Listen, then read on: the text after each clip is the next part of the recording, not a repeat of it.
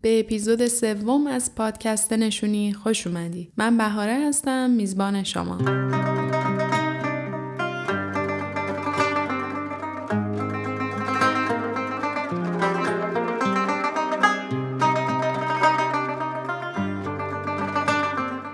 پادکست نشونی از تجربه های حرف می‌زنیم که شاید شنیدنشون مسیر رو برای کسی آسون تر بکنه. یا از مهارت هایی صحبت می‌کنیم که به رشد فردی ما کمک می‌کنن. همونطور که می‌دونین تو فصل اول داریم در مورد مهاجرت صحبت می‌کنیم. از تصمیم گیری برای مهاجرت شروع کردیم در مورد کشور مقصد صحبت کردیم. روش های مهاجرتی رو در موردش حرف زدیم و امروز می‌خوایم در مورد مهاجرت تحصیلی صحبت کنیم.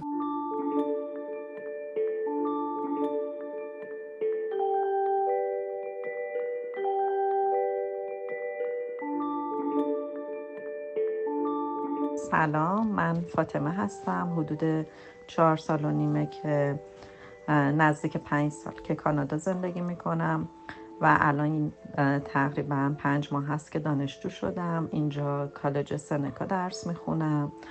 سلام به همه من سحر هستم. دو بار توی کانادا درس خوندم یه بار دوره زبان خوندم و یه بار دوره data analytics خوندم سلام من رضا هستم. حدودا یک سالی هست که به تورنتو اومدم. حالا یک سال نه حدودا ده ماه به مدت حدودا یک ماه بعد از apply م ویزامو گرفتم و اومدم به کشور کانادا و توی دانشگاه تورنتو فیلم اسکول الان مشغول تحصیل هستم.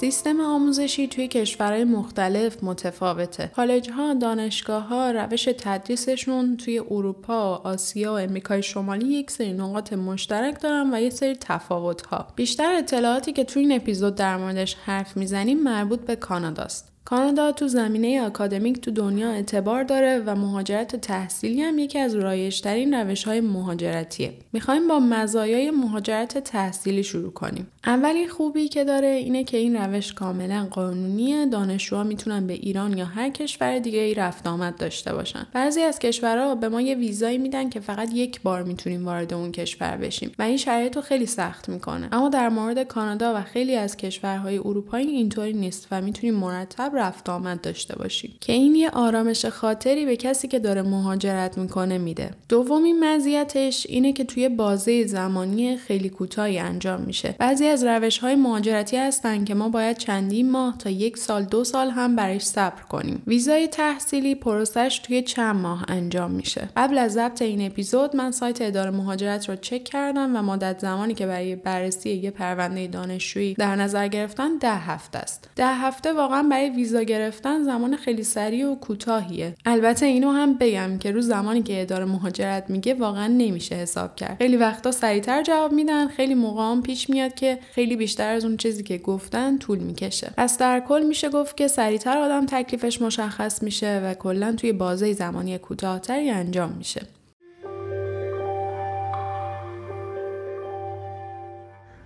خب برای من چالش هایی که برای در واقع مهاجرت داشتم مهاجرت تحصیلی اولین چالشی که باش دست و پنجه نرم کردم خب مثل همه کسایی که حالا توی ایران مشمول هستن خدمت سربازیه و به خاطر این موضوع مجبور شدم که حدودا سه یا چهار ماه زودتر از کشور خارج بشم برم کشور ترکیه اونجا خب شرایط وقتی که خیلی stable نیست و همه چیز موقتیه سه چهار ماه خیلی زیاده. و اونجا منتظر ویزام موندم. به مدت حدودا یک ماه بعد از apply م ویزامو گرفتم و اومدم به کشور کانادا و الان مشغول تحصیل هستم.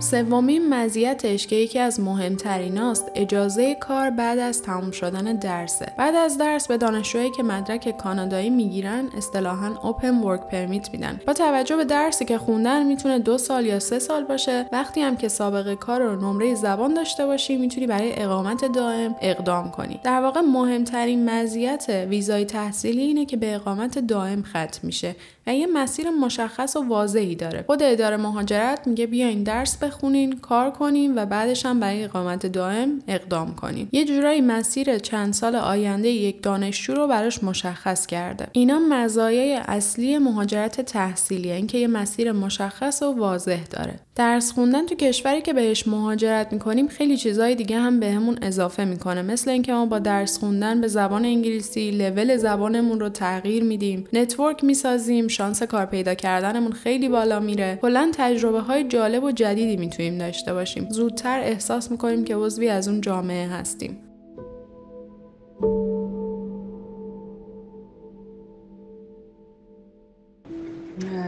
دوره زبانم رو توی کالج سنگا خوندم و دوره که برای دیتا گذروندم توی دانشگاه رایرسون بوده.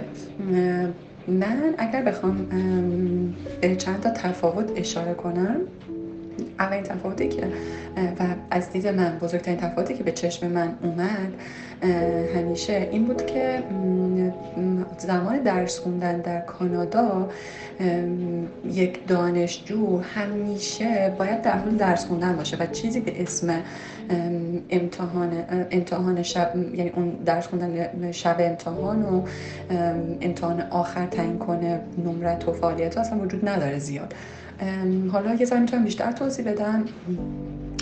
مثال می‌زنم. اینجا شما از همون هفته دوم شروع میشه و درصدی از نمره نهایی اون کورسی که گرفتی اون درسی که گرفتی شروع میشه به در واقع امتحان یا اساینمنت یا همون تمرین یا حالا اون تکلیفی که بهت میدن که مثلا فرض کنید توی هفته دوم شما یهو یه امتحانی داری یه تکلیفی داری که ده درصد از امتحان نهاییته مثلا دو هفته بعدش دوباره ده درصد. همینطوری تا یه میان ترم داری حدودا سی درصد دوباره به همون شکل ادامه پیدا می‌کنه و یه پایان ترم داری دوباره مثلا سی درصد 20 درصد. بستگی داره. منظور کلی اینه که در واقع اون 100 درصد نمره یک درس از شروع ترم شروع میشه به در واقع کامل شدن و اون نمره رو کسب کردن. به خاطر همین برای من خیلی جذاب بود چون که یعنی من خیلی از این لذت می بردم برای اینکه باعث می شد که هر کسی با هر سیستمی بازم مجبور بشه که در واقع در طول ترم درس بخونه. و اگر شما به دلیلی شب امتحان مریضی توی امتحان فاینالت مشکلی داری نتونستی بنز کافی بخونی خیلی وقت اصلا درس پس کردی. یعنی اون نمره حالا 60 70 درصد اصلا خیلی وقتا گرفتی و استرسی دیگه نداری اصلا استرس ها کم می‌کنه. این بر من هم جالب ترین چیزی بود که تجربه کردم توی درس خوندن توی کانادا و هم بزرگترین تفاوتی بود که من دیدم.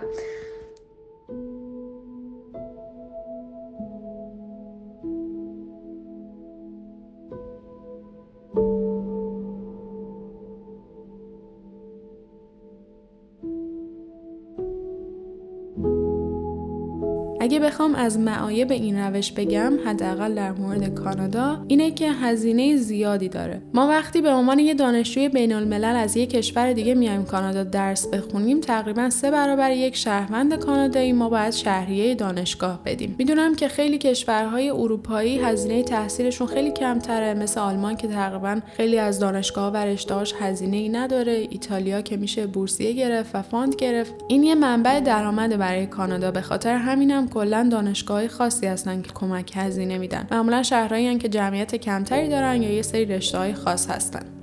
یه سختی یا چالشی که ویزای تحصیلی داره اینه که ما باید ویزامون رو تمدید یا تبدیل کنیم. دانشجو استرس زیادی می‌کشن تا ویزاشون تمدید بشه از یه سری مزایای شهروندی نمی‌تونن استفاده کنن و در کل این پروسه تمدید و تبدیل ویزا کم اذیت می‌کنه. این شد از مزایا و معایب مهاجرت تحصیلی چیزایی که من به ذهنم رسید. حالا می‌خوام یه توضیح کلی در مورد سیستم آموزشی کانادا بدم. دوره ها رو با هم بررسی کنیم و ببینیم چه تفاوت هایی با سیستم آموزشی ما داره.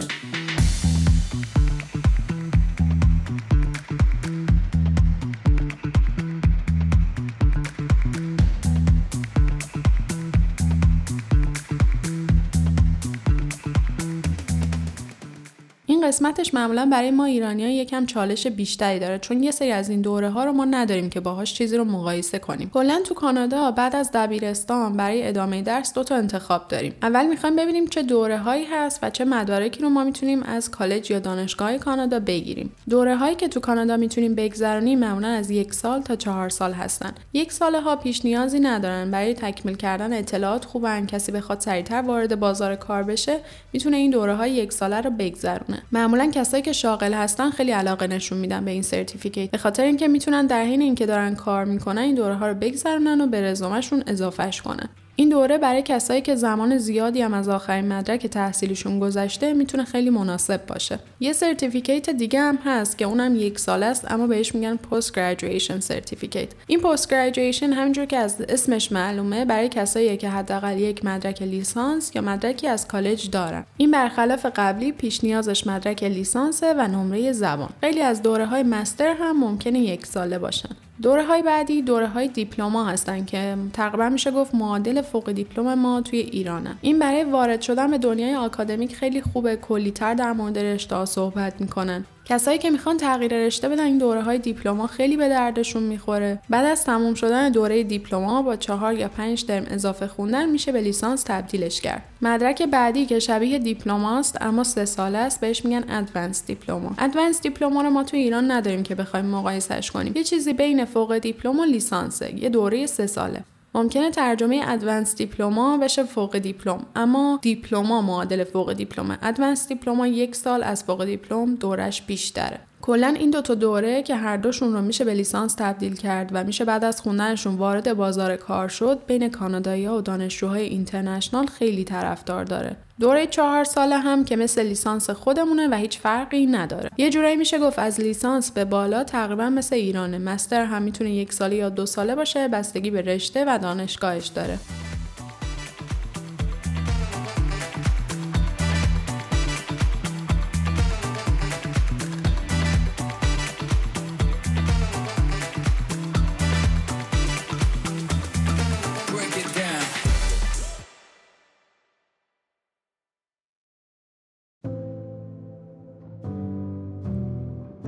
سلام به همه کسایی که دارن نشونی رو گوش میدن. اسم من مژگان 29 سالمه و 5 ساله که مهاجرت کردم و به کانادا اومدم.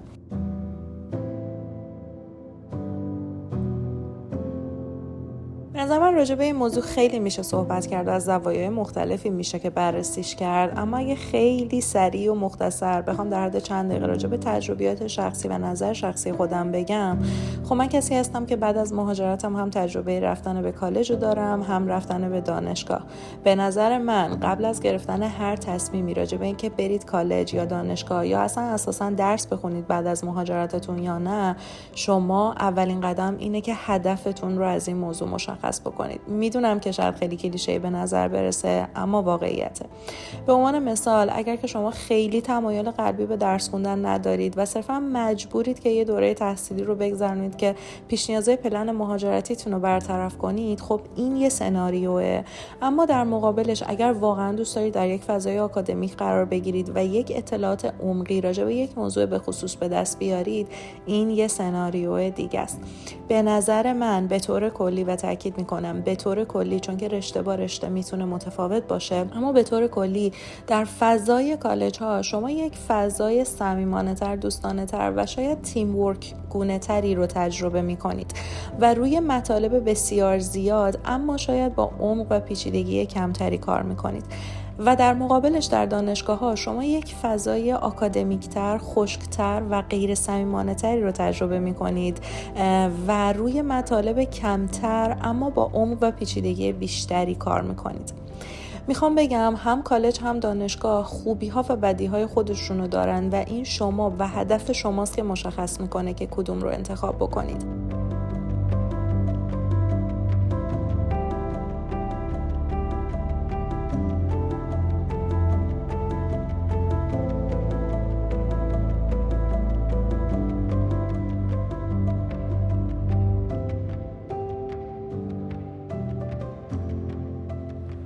ما برای درس خوندن تو کانادا دو تا انتخاب داریم کالج یا دانشگاه. می‌خوایم این دوتا رو با هم مقایسه کنیم. کالجا توی اروپا و آسیا متفاوتن. برای همین اطلاعاتی که داریم در موردش صحبت می‌کنیم فقط مربوط به کاناداست. یکی از اصلی ترین تفاوتشون اینه که دانشگاه از لیسانس شروع میشه یعنی لیسانس فوق لیسانس و دکترا. اما کالج ها از دیپلم شروع میشن. دومین تفاوت اصلیشون روی نمره زبانه. کالج اومده یه دوره زبان گذاشته که بعد از گذروندنش می‌تونی وارد رشته اصلیت بشی. و لزوما نیاز نیست که نمره آیلتس داشته باشی. اما پذیرشی که بهت میده اصطلاحا بهش میگن conditional. یعنی به شرط تمام کردن این دوره زبان تو می‌تونی وارد رشته اصلیت بشی. اما دانشگاه نمره 6.5 آکادمیک یا معادلش رو می‌خواد. در کل میشه گفت وارد شدن به کالج خیلی راحت تر از دانشگاه است. اگه نمره زبان داشته باشی دیگه نیاز نیست دوره زبان کالج رو بگذرونی. می‌تونی مستقیم وارد بشی. بالاترین مدرکی که کالج ارائه میده لیسانسه. کالج در واقع diploma advanced diploma و لیسانس رو ارائه میده و یه سری certificate ها certificate تو اکثر دانشگاه و کالج ها مشترکه. یعنی هر دوشون certificate رو دارن. یه تفاوت دیگهشون توی تعداد دانشجوه. تو کالج معمولا تعداد دانشجو سر هر کلاس کمتره میشه گفت 25 تا 30 دانشجو. اما دانشگاه ها معمولا 40 تا 50 نفر هستن. یه جورایی میشه گفت کالج کریر اورینتده به خاطر اینکه بیشتر روی مهارتهایی تمرکز می‌کنن که شما رو وارد بازار کار بکنن. اما دانشگاه فضای آکادمیک تری داره. یکی دیگه از تفاوت‌هاشون نحوه نمره دادنه. توی کالج اینطوریه که از روز اول یه برنامه بهت میدن و هر هفته از شما یه کاری می‌خوان. در واقع اون نمره 100 رو تقسیم بندی می‌کنن. هر هفته بهت میگن که باید چیکار کنی تا یه بخشی از اون نمره رو بگیری. می‌تونه امتحان، کویز، مقاله یا کار گروهی باشه. اما دانشگاه بیشتر سبکش نزدیک به ایران همون امتحان میان ترم و پایان ترم رو دارن. با توجه به رشته ممکنه یه پروژه هایی هم در طول ترم داشته باشن. باید ببینیم با توجه به اون رشته که می‌خوای بخونی تو کدوم یکی از اینا بهتر جواب می‌گیری. آیا نیازه که از نظر آکادمیک سطح علمی بهتری داشته باشی؟ یا اینکه نیازی یه سری مهارت ها رو عملی بلد باشی مثل استفاده از یه سری نرم افزارا که توی کالج کامل یاد میدن. بزرگترین تفاوت بعدیشون توی هزینه هاست. برای کالج ما 15 تا 20 هزار دلار کانادا در سال هزینه داریم. اما برای دانشگاه از 35 هزار دلار شروع میشه و می‌تونه تا 60 هزار دلار هم هزینه داشته باشه. پس اینجا کالج و دانشگاه رو یه مقایسه کلی کردیم و با تفاوت‌هاشون آشنا شدیم.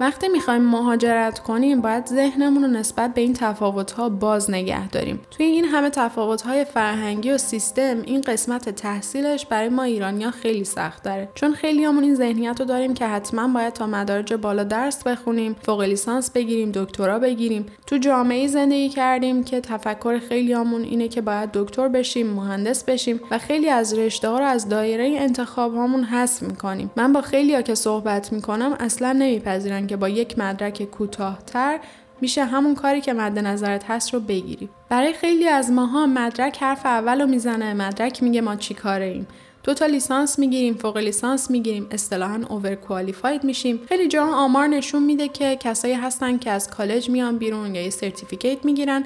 خیلی سریع هم وارد بازار کار میشن. وقتی که apply می‌کنیم برای اون کار کارفرما فکر می‌کنه که ما توقع زیادی از حقوق و مزایا داریم. خیلی باید حواسمون باشه که چقدر داریم درس می‌خونیم و برای چه کاری داریم apply می‌کنیم. درس خوندن واقعا عالی اصلا نیازی به توضیحش نیست مخصوصا اگه در جهت پیشرفت کار و علاقه آدم باشه. اما انتخاب هر کدوم از این دوره ها واقعا به هدف ما بستگی داره. یه نفر می‌خواد زودتر وارد بازار کار بشه یه نفر هدف آکادمیک داره می‌خواد درسش رو ادامه بده. اما فقط به خاطر اینکه لیسانس و مستر بگیریم نریم این همه وقت بذاریم هزینه کنیم و آخرم به اون چیزی که می‌خوایم نرسیم. واقع بینانه به این فکر کنیم که هدفمون چیه و این مدرکی که داریم می‌گیریم آیا ما رو به هدفمون نزدیک می‌کنه یا نه؟ چیزی که من تو 5 6 سال زندگی تو کانادا یاد گرفتم اینه که بیش از حد درس خوندن اینجا آدمو موفق نمی‌کنه. وقتی از اون مهارت ها و شایستگی هایی که کارفرما دنبالش میگرده ما بیشتر بلدیم بیشتر می‌دونیم شایستگی بیش از حد داریم و نمیان کار به ما بدن. خیلی وقتا مدیر رزومه کاندیدش رو نگاه می‌کنه می‌بینه بیشتر از خودش مدرک داره تجربه داره. خیلی از مدیرهایی که من باهاشون کار کردم هیچ وقت کالج یا دانشگاه نرفتن. دفعه اولی که من اینو شنیدم خیلی برام عجیب بود. اما ما باید اینو به عنوان یک تفاوت توی سیستم بپذیریمش. به جز یه سری کارهای خاص که مدرک می‌خوان بقیه کارا دنبال مهارت میگردن.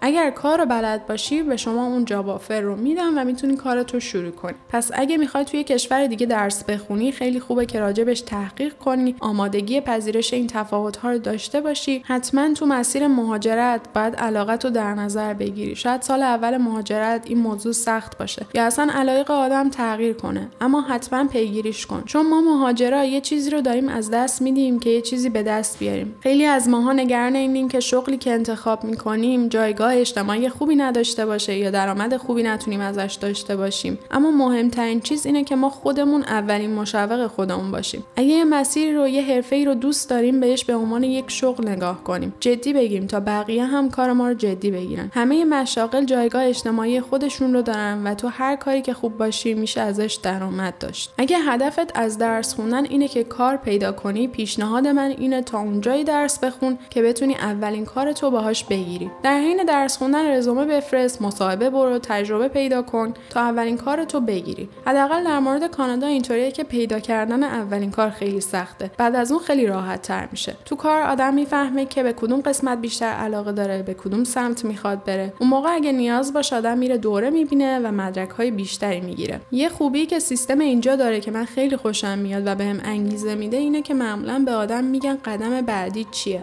مثلا میگن اگه می‌خوای بری تو این دپارتمان باید این تجربه و این مهارت ها رو داشته باشی. واقعا یک سال سابقه کار از یه مدرک لیسانس خیلی بیشتر به دردت می‌خوره و بهت کمک می‌کنه. اگه تو فکر مهاجرت تحصیلی به کانادا هستی همه اینا رو در نظر بگیر ببین کدومش می‌تونه برات مفید باشه. انتخاب رشته اون که می‌خوایم کالج بریم یا دانشگاه در واقع میشه اولین قدم ما در راه مهاجرت تحصیلی.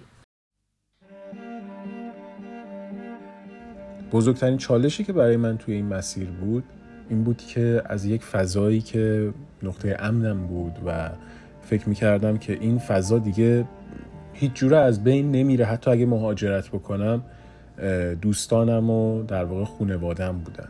این تنهایی مهاجرت اون ضربه و اون هیت اول رو به من زد و باعث شد که یه جورایی به این فکر بکنم که خب اگر مهاجرت نمی کردم چه اتفاقی می افتاد اگر توی ایران این رشته رو میخوندم چه اتفاقی میافتاد. و خب با توجه به شرایطی که دارم پشت سرم می‌بینم که خب هی داره بدتر و بدتر میشه از دید من به نظرم تصمیم درستی گرفتم.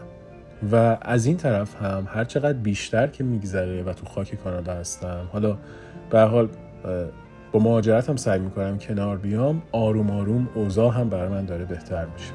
تونستم کار پیدا کنم تونستم اون کاری که مرتبط با رشتم هست رو پیدا بکنم. و آروم آروم دارم با اون فرهنگی که اینجا تمام ایرانیا دارن آشنا میشم و خب من خب چون توی این فرهنگ قبلا کار کردم برام راحت تره. در کل مهاجرت مقوله ایه که برای هر کسی متفاوت و البته نسبیه و سعی بر این می‌کنم که من همیشه به کسایی که می‌خوام مهاجرت کنم بگم که عجولانه تصمیم نگیرن و همه جوانبش رو بسنجن.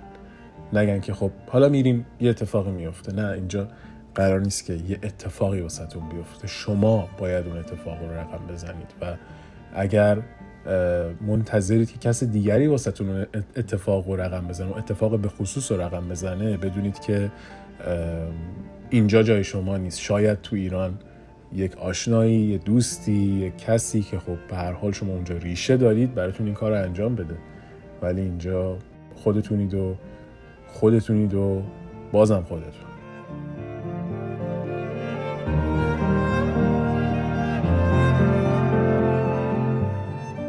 تقریبا پنج ماه هست که دانشجو شدم. اینجا کالج سنکا درس می‌خونم.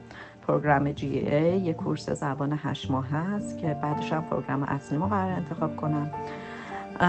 به نظرم تفاوت سیستم آموزشی اینجا با ایران اینه که تو طول ترم از شما می‌خوان که مرتب فعال باشین مرتب assignment انجام بدین و تمام بار ترم رو نمی‌ذارن برای آخر ترم و در حقیقت شما 90 درصد نمرتون رو توی طول ترم می‌گیرین و پایان ترم فقط یک کویزه برای اینکه ببینن یادگیری شما در چه سطحی بوده. من واقعا سیستم آموزشی اینجا رو دوست دارم به خاطر اینکه شما تو طول ترم کلا اکتیو هستین کلا می‌تونین بازدهی خودتون رو متوجه بشین می‌تونین درصد یادگیریتون رو متوجه بشین. با اینکه حجم درس ها خیلی زیاده حجم کار خیلی زیاده نسبت به ایران. ما تقریبا تو طول ترم در ایران کار خاصی نمی‌کنیم ولی اینجا کل ترم مشغولیم و کل ترم در حال انجام دادن اسایمنت ها هستیم انجام دادن کویزا هستیم. خوبیش اینه که همیشه فعالیم همیشه در حال یادگیری هستیم. در حال حاضر همونجور که گفتم من در کالج سنکا در تورنتو درس می‌خونم.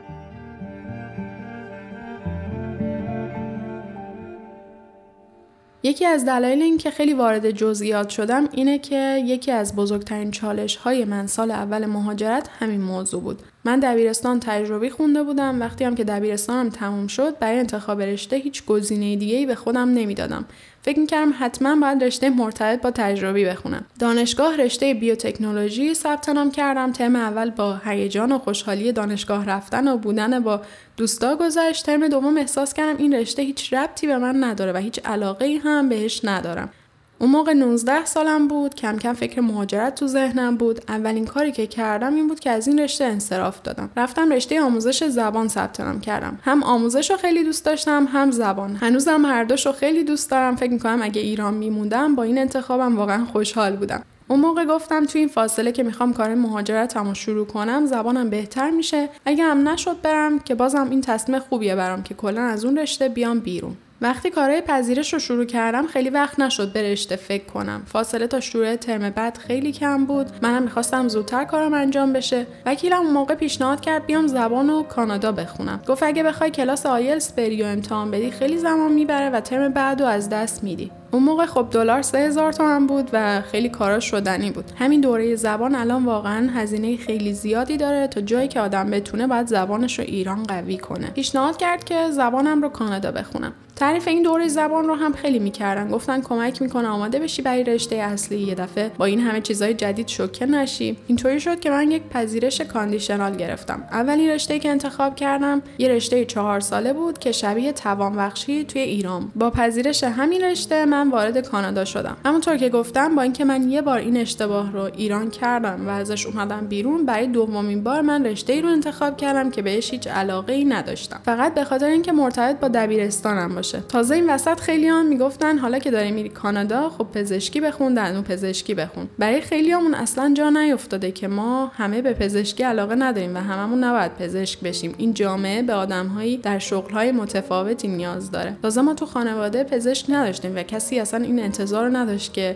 مسیر پدر مادر رو بخوای دنبال کنیم. تو 6 7 ماه اولی که اومدم کانادا و زبان میخوندم یه فرصتی شد که من بیشتر به این موضوع رشته فکر کنم. رشته که من انتخاب کرده بودم کلا همه رشته های پیراپزشکی کلاساشون توی شعبه دیگه کالج برگزار می‌شد. من هیچ وقت نمی‌تونستم دانشجوهای این رشته رو ببینم. حداقل باشون حرف بزنم چند تا سوال بپرسم. اون شعبه هم خیلی دور بود رفت آمد بهش واقعا سخت تا اینکه بعد از چند ماه یه مسابقه ورزشی گذاشتن که توی اون شعبه برگزار می‌شد. منم برای اولین بار رفتم اونجا و محیط درسی این رشته ها رو دیدم. تونستم با چند نفرشون صحبت کنم. اکثر کسایی که این رشته ها رو میخوندن کانادایی بودن و خیلی هم به رشتهشون علاقه داشتن. بالاخره تونستم از نزدیک کارشون رو ببینم یکم بیشتر باهاشون حرف بزنم و واقعا از ناراحتی دیدن آدمایی که ناتوان بودن تا چند روز حالم خیلی بد بود. به این فکر می‌کردم که من چطوری می‌خوام این رشته رو بخونم و هر روز توی این محیط باشم. واقعا کار کردن تو هر زمینه روحیه خاص خودش رو می‌خواد. این شد اولین تلنگر برای من که با خودم گفتم تو برای این کار ساخته نشد. کلا خوندن این رشته های پزشکی و پیراپزشکی خیلی برای کسایی که شهروند نیستن سخته. یه سریاش که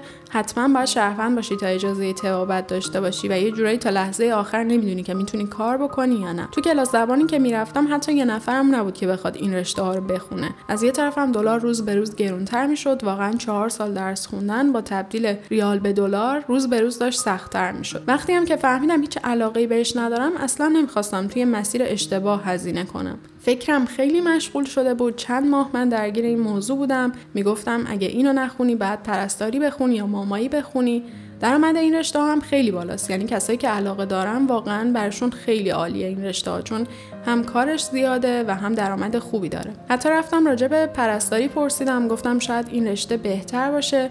اما به هم گفتن امسال هیچ ورودی برای دانشجوهای غیر کانادایی نداریم که خدا رو شکر اینم از یه اشتباه دیگه جلوگیری کرد. تقریبا مطمئن شده بودم که می‌خوام رشتم رو عوض کنم. دومی رشته که انتخاب کردم تو قسمت اداری بیمارستان بود. یه جورای مدیریت و کارهای اداریش. این دوره یه سال و نیم بود. می‌خوام بگم ذهن من چقدر بسته بود و فقط دور این رشته ها میچرخید. الان بهش فکر می‌کنم واقعا برام عجیبه. همش میگم چرا انقدر به خودم سخت می‌گرفتم. چند ماه با همین فکرها گذشت. تو کالج یه سری ایونت برگزار می‌کنن تور می‌ذارن. همیشه داوطلب می‌خواستن که کمک کنم به برگزاری این ایونت ها منم برای زبانم و آشنا شدن با فرهنگ اینجا خیلی از این کارا می‌کردم. اولین بار به پیشنهاد یکی از استادا این کار رو شروع کردم. یکی از بزرگترین شانسای من سال اول مهاجرت آشنایی با همین استادم بود که سال بعدش هم بازنشست شد. خیلی با همون دوست بود خیلی سعی می‌کرد بهمون کمک کنه. کانادایی یا کلا تو نظر دادن خیلی محتاطن. هیچ وقت نمیان. بهت بگن از این رشته یا کار بیا بیرون یا این کار به نظرم غلطه. همیشه یه جوری حرف می‌زنن که خودت آخرش باید تصمیم بگیری. من به پیشنهاد استادم شروع کردم به عنوان والنتیر کار کردن و بعدا همون شد اولین کار رسمی من تو کانادا که توی اپیزود یک در موردش گفتم. با آدمای خیلی خوبی من تو این کار آشنا شدم. یکیشون مشاور مهاجرت بود برای دانشجوهای کالج. هر سالی که در مورد ویزا تمدید کردنش و هر چیزی که مربوط به اداره مهاجرت بود می‌تونستی از این مشاور بپرسی. به من پیشنهاد کرد که رشته یک سال و نیم خیلی ریسک بالایی داره چون ورک پرمیت یک ساله میدن بعد از درس و شانس اقامتت کلا میاد پایین. یه توضیح اینجا بدم. وقتی که شما رشته دو ساله یا سه ساله می‌خونی اجازه کار سه ساله معمولا بهت میدن و وقتی رشته یک ساله تا یک سال و نیم می‌خونی معمولا یک سال فقط اجازه کار میدن بعد از درس. اونجا به من گفت به نظر من یه رشته طولانی تر بخون. اینجا من برای بار سوم وارد چالش تغییر رشته شدم. این دفعه با یکی دیگه از مدیرای با تجربه اونجا صحبت کردم براش تعریف کردم که من چجوری به این رشته رسیدم واقعا با حسب گزینه و گفت که اگه علاقه ای نداری این رشته ها رو کلا بذار کنار برو تو سایت کالج ببین کدومش رشته که خودت آینده تو توش می‌بینی. منم حسابی گیج شده بودم خیلی مدت کمی مونده بود تا شروع ترم. هیچ ایده ای هم در مورد رشته های دیگه نداشتم. پیشنهاد خودش رشته های business بود. گفت اگه این رشته ها رو بخونی به هر سمتی که بخوای می‌تونی ربطش بدی. می‌خوای یه کیک فروشی قنادی بزن می‌خوای برو تو بانک کار کن یا business خودتو شروع کن. business بازار کار خوبی داره. business هم خب بزرگترین دپارتمان رو داره. marketing حسابداری امور مالی منابع انسانی همه اینا زیر شاخه business ن. انتخاب کردم بین اینا هم واقعا سخت بود. من که کلا فکر می‌کردم خیلی دیر شده واسه تغییر رشته. گفت تا صبح وقت داری بیا اسم سه تا رشته رو به من بگو. در واقع سه تا رو انتخاب کن که اگه یکی جا نبود بریم سراغ بعدی. من که تو انتخاب اولیشم مونده بودم چه برسه به سه تا. دفترش اومدم بیرون احساس می‌کردم که یه در جدیدی به روم باز شده. همون قدر که خوشحال بودم همون قدرم واقعا تصمیم گیری برام سخت بود. یادم اون شب تا صبح نخوابیدم سایت کالج رو انقدر بالا پایین کردم و در مورد رشته ها میخوندم تا بالاخره تونستم سه تا رشته رو از بین رشته های business انتخاب کنم. به خاطر شرایط و زمان کمی که بود اصلا وقت نشد که من خیلی دقیق بشم توی جزئیات این رشته ها با اینکه deadline تموم شده بود گفتن چون ترم تابستونه جا هست و می‌تونی کلاس رو شروع کنی. بالاخره بعد از سه بار تغییر رشته من وارد دنیای business شدم. چندین بار مسیرم رو تغییر دادم شاید حتی برخلاف تصور خانواده هم پیش رفت اما بهم گفتن تو الان اونجایی خودت می‌تونی بهترین تصمیم رو بگیری. می‌خوام بگم اگه تا الان به اجبار یه رشته رو خوندی تو مسیری هستی که دوستش نداری هر روز به زور میری سر کلاس یا کار تو مسیری هستی که می‌دونی اشتباهی یا برای تو نیست همیشه فرصت بازبینی و تغییر هست. ماجرای انتخاب رشتم و برای این تعریف کردم که بگم با مهاجرت باید از یک سری چارچوب هایی که داریم خارج بشیم. ذهنمون رو به تغییر باز نگه داریم. به خاطر حرفای دیگران به خاطر اینکه دکتر مهندس صدامون کنن نریم رشته بخونیم که دوستشون نداریم و هر روز با اجبار بار سر اون کلاس یا کار بریم. برای فرار از کاری که بهش علاقه نداریم و معنایی تو زندگیمون نداره مجبوریم بریم مدرک جمع کنیم زمان رو از دست میدیم. آخرش هم هیچ رضایت درونی نداریم. تو این اپیزود کالج و دانشگاه رو با هم مقایسه کردیم با دوره ها سیستم آموزشی کانادا آشنا شدیم. صدای کسایی رو شنیدیم که از تجربه درس خوندن تو کانادا برامون گفتن. از تک تکشون ممنونم. اگه سوالی در مورد حرفایی که زدم داشتی در مورد کالج دانشگاه یا رشته اطلاعات بیشتری می‌خواستی و نیاز به کمک داشتی حتما با من در ارتباط باش و از من بپرس. هدفم اینه که کنار کسایی باشم که تو این مسیر هستن تا جایی که بتونم کمک می‌کنم جواب سوال تو پیدا کنیم. لینک page پادکست و ایمیلم رو توی توضیحات همین اپیزود می‌ذارم. امیدوارم علاقه و توانایی در نظر بگیری و بهترین مسیر رو انتخاب کنی. اپیزودی که شنیدی سومین اپیزود از پادکست نشونی بود که اواخر دی ماه 1402 ضبط میشه. ممنونم از اینکه با من همراه بودی. به زودی با اپیزود بعدی برمیگردم. به سپیده آسمان رسیدن است و در شب پروازم به خیال خوش غزل شنیدن از تو. حافظه